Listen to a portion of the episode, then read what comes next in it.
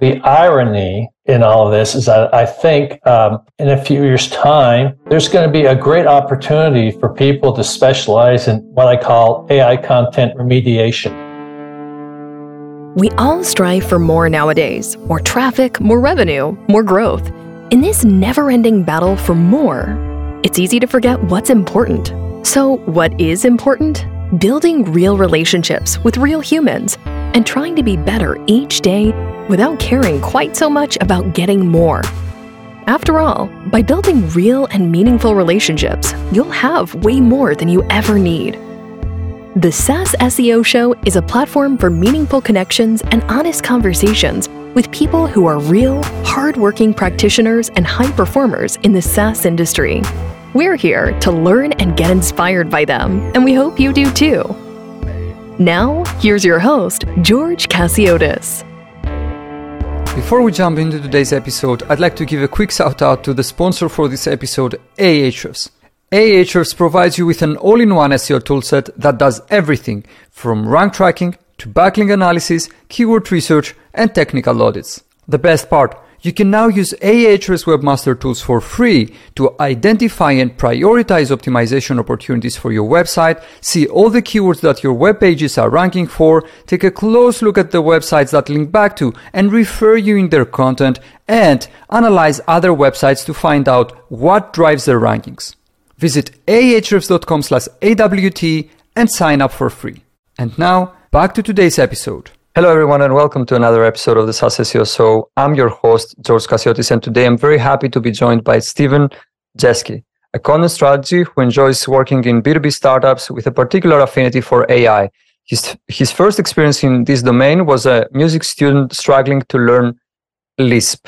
Stephen, welcome to the SaaS SEO Show. George, I am really excited to be here. I'm dying to talk about content strategy and so many other things. So many other things indeed. Uh, before we dive into some of these things, can you please share a few things about you and um, you know your journey so far? Sure. Um, you know, as I mentioned in my bio, there uh, got my first introduction to AI way back, back in the actually the '80s, working with a, a language called Lisp, which is short for list processing. Um, fast forward to today, uh, I've done, you know, uh, I worked in machine automation, and now I am in, seems to be the world of content automation. I've been working for uh, about a decade, I'd say, in SEO content, and in particular B2B SaaS. And so now I'm here at the MarketMuse, where I've been for gee, almost five years uh, as a senior content strategist. Okay, for people who haven't heard of MarketMuse before, can you please tell us a few things about uh, the tool, who is using MarketMuse, and who gets the most value? Sure. Uh, MarketMuse is a, uh, an AI content platform, really geared towards content strategists working with a, a like a, a team at a let's say mid market level. You know, they're publishing a lot of content and, and one of the major things is, is, you know, they have to have a good understanding of what content they should put out, what content is most likely to succeed, and how to build out their site with content. Okay, that that makes sense. We will talk about AI later on. Uh, I have prepared some some questions for you, uh, but for now, I would like to to start with a very basic question: How do you define content strategy? Oh, you know what? That is a really, really good question. Um, I think if I could sum it up just in one sentence, I think what I would say is that it, content strategy is really about marshaling your content team and the resources in support of specific company goals. Okay, that's that's very specific. I didn't expect this uh, like so such a specific answer. That's that sounds good. Like in your experience, then, what most companies get wrong when it comes to their content strategy? Well, where do I start there? Um, you know, I think the most common thing I think would be that a lot of people think that keyword research is content strategy, and it's not. Uh, you know, keyword research is a very, actually, very small part of having an, uh, an overall content strategy.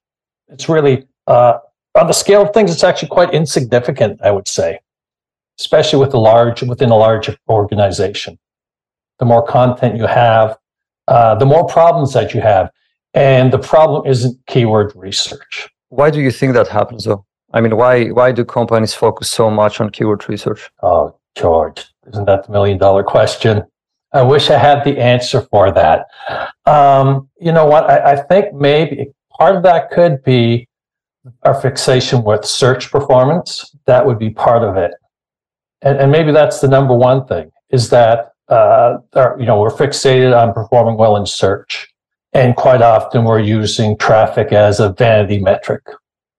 I understand. And I too think that in many cases, we are kind of pushed towards like caring more about search performance and keywords and rankings and clicks and so on and so forth. I find this to be exhausting in some ways because you know uh, as I, as I see it, it limits creativity and like other things that we could do, but you know what we can't do them because there's no target keyword here. But I I understand it in in a way because it's I would say that you know some of these things that I just mentioned are easy to to quantify whereas it's not so easy to say that you know what this piece of content contributed to building a great brand. It's not so easy to measure that. I don't know what's what's what, what, your thoughts are.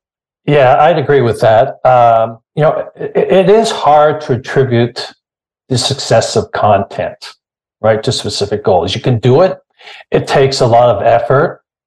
Uh, it's you know you need a, a, a good you know you literally need somebody that's experienced with with data and handling that and can actually put that together for you. Whereas you know everybody can just look at keywords see and see you know how much search traffic they're getting from that right? That's something simple to do. It doesn't require a, a big team behind you uh, to collect data and analyze that and try to see you know especially if you're looking at uh, you know where people have come in through the funnel. And if you're looking at different parts of the funnel and how content is contributing to that, that's where it gets kind of crazy. It's just so much easier to just look at a keyword and say, "Hey, I'm getting traffic from that. I got you know a thousand, you know, thousand visits from that keyword. You know, I'm happy." Yeah, I I understand. Any other things that you see companies, you know, get wrong when it comes to their content strategy? Yeah, not paying enough attention to the content they've already produced that's on their site. Because in my opinion, that's like a gold mine. If you take, if you know how to take advantage of it, that's okay. where the real money is. So, uh, what you're referring to essentially is auditing their content inventory. Yeah, understanding what you've already published and how to make that better and how to take advantage of that. How would you say though that you can measure performance? Since we kind of touched on like search performance, mm-hmm. how should companies evaluate their the, the performance of their content inventory meaning that you know for a piece of content the the objective may be just you know get organic visibility and clicks. For another one we know that this is where like conversions may happen. For another one we produce this piece of content to kind of lead people to another piece of content or an action that's important to us. Meaning that like what i'm trying to say is like are there different ways to evaluate uh, content um, in different stages you know of the uh, life cycle uh, journey? Yeah um, you know and I, am just going to look at it from a b2b saas view because that's really where my experience lies. You know uh, bottom of the funnel content is pretty easy in terms of you know the, the whole purpose of your bottom of the funnel content is to get some sort of a conversion. And usually if we're talking saas it's either going to be a trial right or a premium product offering or uh, something like that so it's pretty simple to, to, to determine that. Um, at the top, it's pretty easy to see if you've got traffic, right? If we're looking at top of funnel, it gets a little bit harder because you, it, ideally you don't just want, it's not just about getting traffic, it's about getting the right traffic. So you really be, want to be able to say, okay, you know, this is really good traffic in that it eventually converted not only converted into premium uh, uh, free, but became a premium customer. You can do that sort of thing, uh, but like I was saying before, you need the right uh, types of tools, and uh, that in itself could be like a whole, you know, a whole nother show there. yeah, yeah, definitely. if we went down that rabbit hole. Uh, one thing I'm I'm very interested in is how a company that's just starting out with content mm-hmm. Can understand how much content they need to produce and publish to build authority on a certain topic or topics that you know they are interested in. In other words, I guess my question is how can we quantify topical authority from a content creation standpoint? Is there a way to, to do that? Well, um, you know, at MarketMuse, we do that. Um, and, and, really, I think to talk about that, we should talk about a couple of things. One is, you know, your generic keyword difficulty. Um, we're going to talk about that. We'll talk about what we call personalized difficulty and topic authority. So at MarketMuse, we use personalized difficulty to measure how hard it is for you to rank. It's a scale just like of one to 100, just like keyword difficulty. But unlike that generic term of keyword difficulty, it's really based on your content and your success in search. So in determining that, we really have to analyze your content and how well it's performed. Okay. And when you start out, you know, if you, if you start with a brand new site, your personalized difficulty, that's going to be the same as your generic keyword difficulty, right? Because you have no content. You have nothing to, to, to show for it. But over time, as you build out content around a specific topic, and provided that you start seeing some results in search, you'll find that your personalized difficulty improves. Essentially, that number gets lower and it gets easier. It's, you know, that number is reflecting how much is, is easier for you to rank versus everybody else. Now, that difference, right, between your personalized uh, keyword difficulty and the generic one is really what I think of as your topic authority. And that's that competitive advantage that you've got. Okay. So, like you can do it, in other words, with the help of technology, right? Yes. Yeah. And can you also do the same thing or like follow a similar approach for companies with established content inventories that want to find gaps in their strategy meaning that you know for a new website let's say it's you know it's a it's a blank canvas like it's it's uh-huh. really not easy but i mean it's obvious let's say well yeah. for a for a company with let's say some hundreds or even thousands of like content pieces or pages it may be a bit trickier can you can you also do that um, with the help of technology and if yes like what have you seen work in uh, in these cases? Yeah, I, I think that would be the only way to do it. I can't imagine doing this by hand. Uh, do you know what I mean? Like, I can't imagine uh, uh, taking, you know, whatever, s- scraping your own site to get the URLs, figuring out what topic each page really ad- addresses, and then sorting through that manually. Uh, I think that would just take forever and ever and ever. I'm sure people do that, it just doesn't seem to be very productive to me. Yeah, yeah, I I, I understand. I, I, would like to shift gears a bit and discuss uh, helpful content. My question is, what are the characteristics of helpful content? Okay, that's interesting because uh, you know Jeff uh, Coyle, co-founder of MarketMuse, and myself, we've been we've been uh, putting out a lot of material around HCU uh, over the past couple of months, looking at that. Um, and I think one of the things that's really important to, to, to realize is that uh, the helpful content update is like a page level evaluation of content quality. And, and when I'm talking about content quality, I'm, I mean the, the context of topical coverage.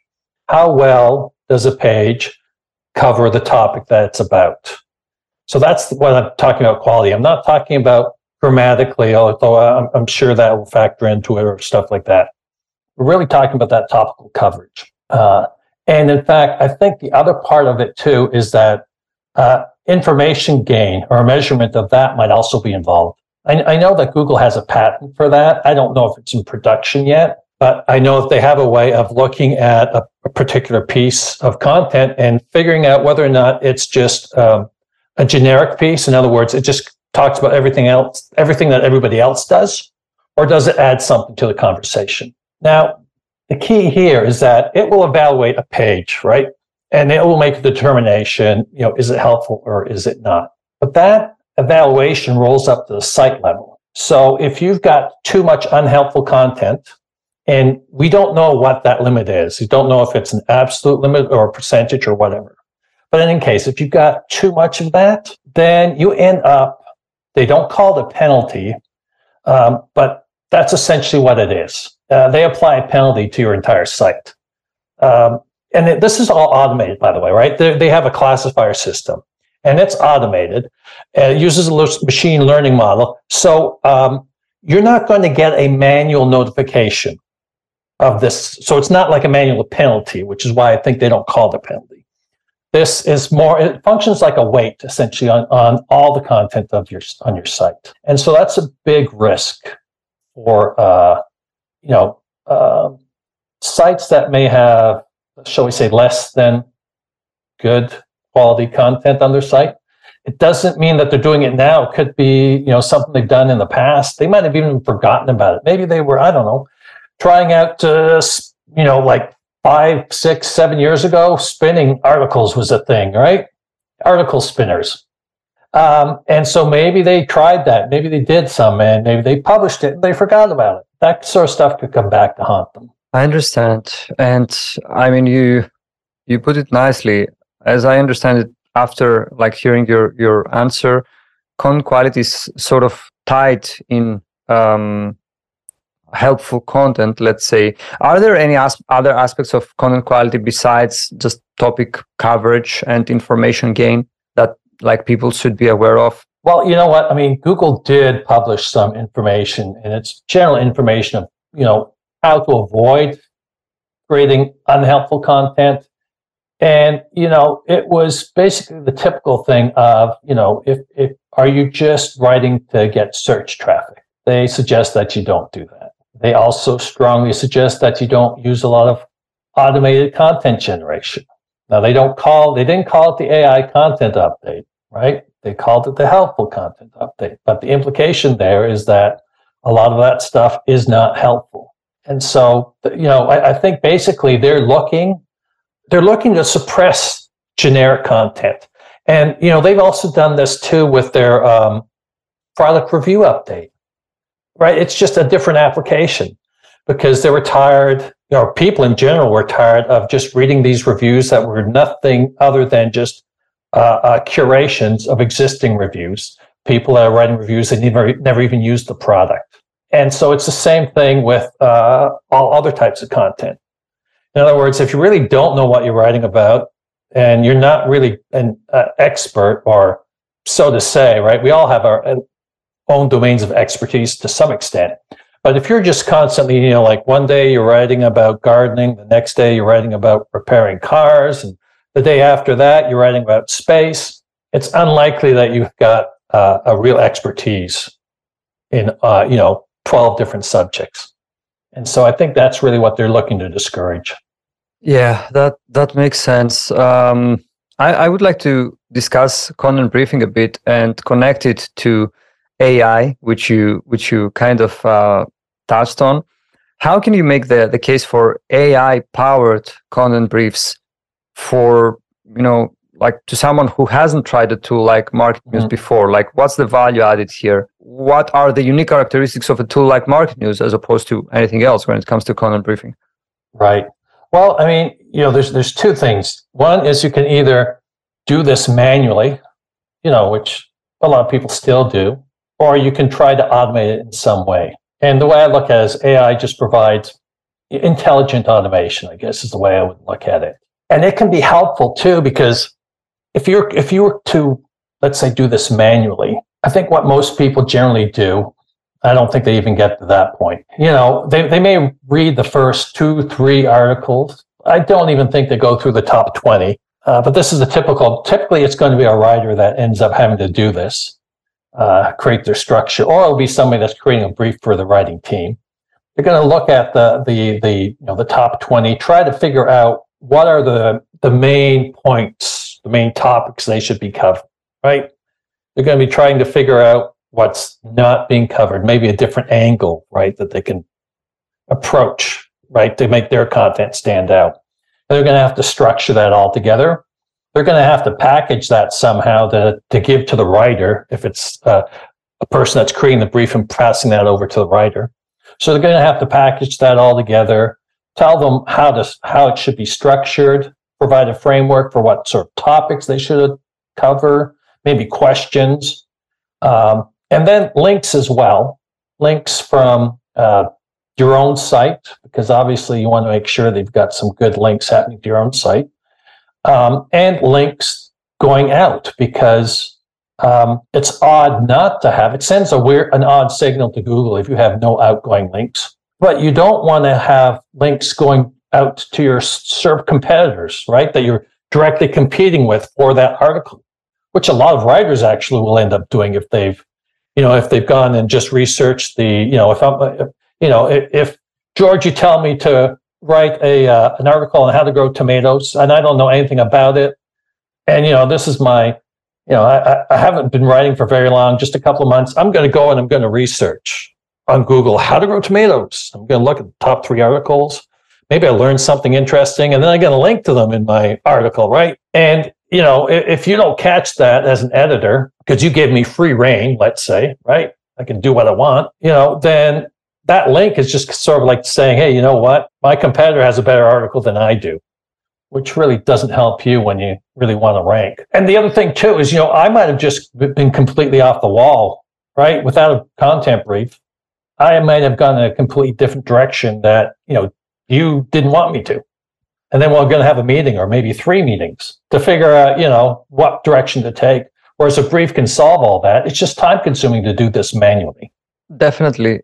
Correct me if I'm wrong, but MarketMuse does not use GPT-3 as part of their no. technology when generating content briefs, right? No, no, we don't. We actually, what we have is we have our own uh, topic modeling technology. It's patented, and that's what we use uh, to develop, build out our topic model, and that's really where everything comes from. Do you see? Because I'm like, like you, I guess. I, we know that many tools that you know help you with content briefing or even content creation nowadays use GPT-3 as part of you know their their tech. Uh, it's it's you know very like close to the core of of the technology. Do you see any future implications, you know, of using such a technology by these tools? I mean, one of the scenarios that I had in my mind was, what if Google decides to to buy OpenAI one day because it makes you know it makes their life difficult in terms of like we have to crawl not just millions of pages but billions of pages because people can spit out content much faster and it's better to buy OpenAI and you know sat uh, down uh, GPT-3 for everyone. That's just you know and a, a dystopian, let's say, uh, future for the generative content and AI uh, like industry or whatever. But I would like to hear your thoughts. Yeah. Um, well, you know what? It's interesting because the uh, companies that have invested in OpenAI, uh, a lot of these companies are the same ones that are going through problems with a lot of fake garbage content on their sites generated courtesy of GPT-3. So it's uh, rather ironic, I would say. Uh, one thing to keep in mind, and, and you know, this might be part of it. Why they are working on a way of watermarking GPT-3 output to make it quite simple for them to. I should say relatively simple because there could be ways around it. But you know, if it's watermarked, it'll be easy for search engines to uh, detect that this content has been generated by, uh, you know, a GPT-3. So the implication of that is, you know what, if it's easy to detect and Google doesn't um, does, doesn't you know it's it's against their terms of service to to use automated content generation, then it's going to be real easy for them just to you know suppress those uh, in um, the search engine, or you know going back to the helpful content update, maybe it'll be classified as unhelpful content, and then your entire site will end up suffering. So that's the danger in using that in that manner. I mean, I think there's some good uses for it, just Can not give us some, some example, some examples of good uses. Yeah, um, you know, one that I I found was interesting. I just read about this, I think last week. You know, there's there's a guy who has suffers from dyslexia, and I forget what service. He's a he's a service provider, and so you know he has trouble even just you know sending an email saying, "Hey, here's your quote," and making it sound you know halfway intelligent. GPT-3 helps him with that. He had actually a friend uh, who, who's a programmer, you know, put that all together for him. And that was a wonderful use of it, right? Because now here's somebody who, you know, he's competent in his field. What he's not competent in is, is writing uh, emails to give the quotes, which would reflect, otherwise it would really reflect badly on him, right? Because when you see something that's written poorly, what ends up happening? You make an assumption that that person altogether is probably going to perform poor in whatever task that you're asking them to do, which is not the case. So that's a good example of one. And the other one, I can think of things like, for example, you know, low level things that don't have um, that that aren't necessarily that important if they don't go correctly. For example, generating alt text for images, boring to do, need to be done.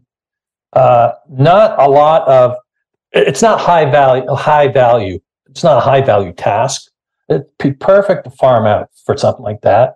And and and there's no risk. If it doesn't you know if, your large language model doesn't quite get it right it's not the end of the world.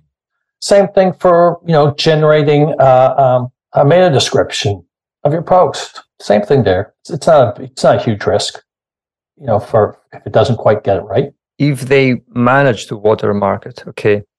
Assuming that they do, don't you think that this will be kind of, I mean, if I was a brand and I was considering generative content and AI for some of, you know, my like content efforts, and I knew that, you know what, this is watermarked, and if like, and generally Google doesn't like it, mm-hmm. of course, that would be most likely I would steer away from from this type of content. So, do you think, or do you see in the future something like that happen?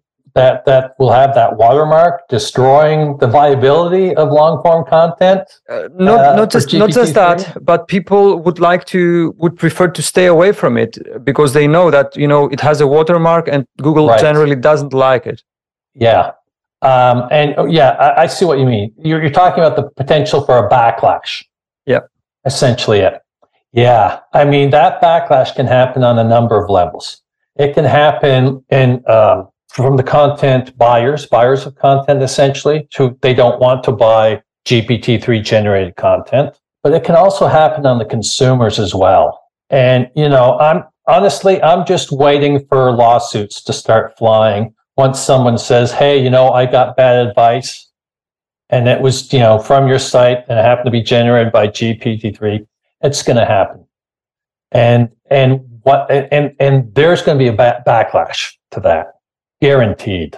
But uh, in the meantime, have you seen any websites that, of course, we don't have to name any of these websites, oh. but have you seen? I'm I'm sure that you have, but you know, like they use it um, and maybe at scale, and it works for them. I mean, somehow they manage to um, to like go undetected. Let's say. Yeah, I mean, I've heard. I've, I've I've not seen them myself. I've heard stories. Well, I actually have seen one and this one would go back two years ago, maybe, probably like I, I forget when when I forget when GPT three was released, but it was right around that time. And I actually knew the name of the site. I forget, I forget the name, right? Otherwise, I'd even tell you about it. And so I, I, I was curious because apparently, you know, they had put out, you know, thousand pages and, and they were getting, you know, traction in that. So I was curious to find out. Um, and it was getting picked up by news outlets as well. So I was curious. So I did. Uh, I went and I looked into it. I, I was curious first of all to see well, how's it performing? Right? Is it getting a lot of traffic? What keywords is it ranking for? How about the backlinks? You know, I'm just, you know, is, is this thriving? Right? Is it really a thriving like it's led me to believe? Turned out that it wasn't in this particular case. In that particular case, the links that I was getting was just when it got picked up by news outlets as a curiosity. It wasn't getting any legitimate links from, you know, the industry, whatever industry it was in. Um, and, and the terms that it was ranking for all over the place and, and l- extremely low value. So as, as a functioning site that would be economically viable, no. Interesting experiment, yeah. I understand. Uh, so, uh, if, if you had to give a couple of like tips to people who think about using such tools for content creation, what would you say? Um, first of all, I would I would say that you really have to think about the risk versus the reward. I think that's the key before you start implementing any of that.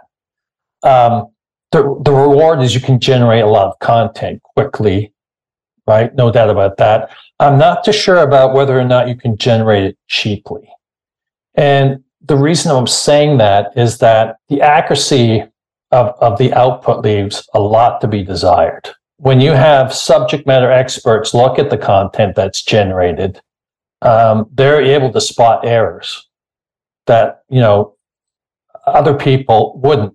And I think most people that are using it are going to be an expert in their domain, and that's the that's a big risk there. So essentially, if you want to uh, ensure that you've got accurate output, you're going to have to have a, a, a subject matter expert to verify that output, and that kind of negates any you know your scaling ability to generate content quickly and cheaply. It's generic content that gets generated, so that kind of pegs you as being inexperienced it's not going to generate deep insight. It can't. That's not how large language models work. It's all based on uh, pro- a probabilistic statistical model. So uh, your generic content will just peg you as being inexperienced, which is probably not something that you really want if you're thinking of using content strategically, right? You want you have content really to uh, tell your story that you're an expert. And if you're putting out generic content, what story are you telling people? Yeah, I'm average. Sure. You know, do business with me. I'm an average guy. Right? That's a good point. That's a very good point. Yeah. Uh, so as as I understand it, we will keep our jobs. We will uh, keep keep working in this industry, and there will be left, you know, things left for us to to do. Oh, definitely. I think if you use it as a as a properly as a tool, um, it can be helpful. It's certainly not going to be putting people out of business uh, I think the people that are using it to generate long form content will end up going out of business. Yeah, that that makes sense, and it's also I don't know. It's I like to think uh, like like that. I prefer to think like that about the future. Uh, it's let's say an, an optimistic view, and and I like it. But all these things aside, and I guess we will start you know wrapping things up now. Where do you think um, you know things are are heading towards? Like where do you see all these things uh, going in i don't know two three five ten years from from today? That's a good question.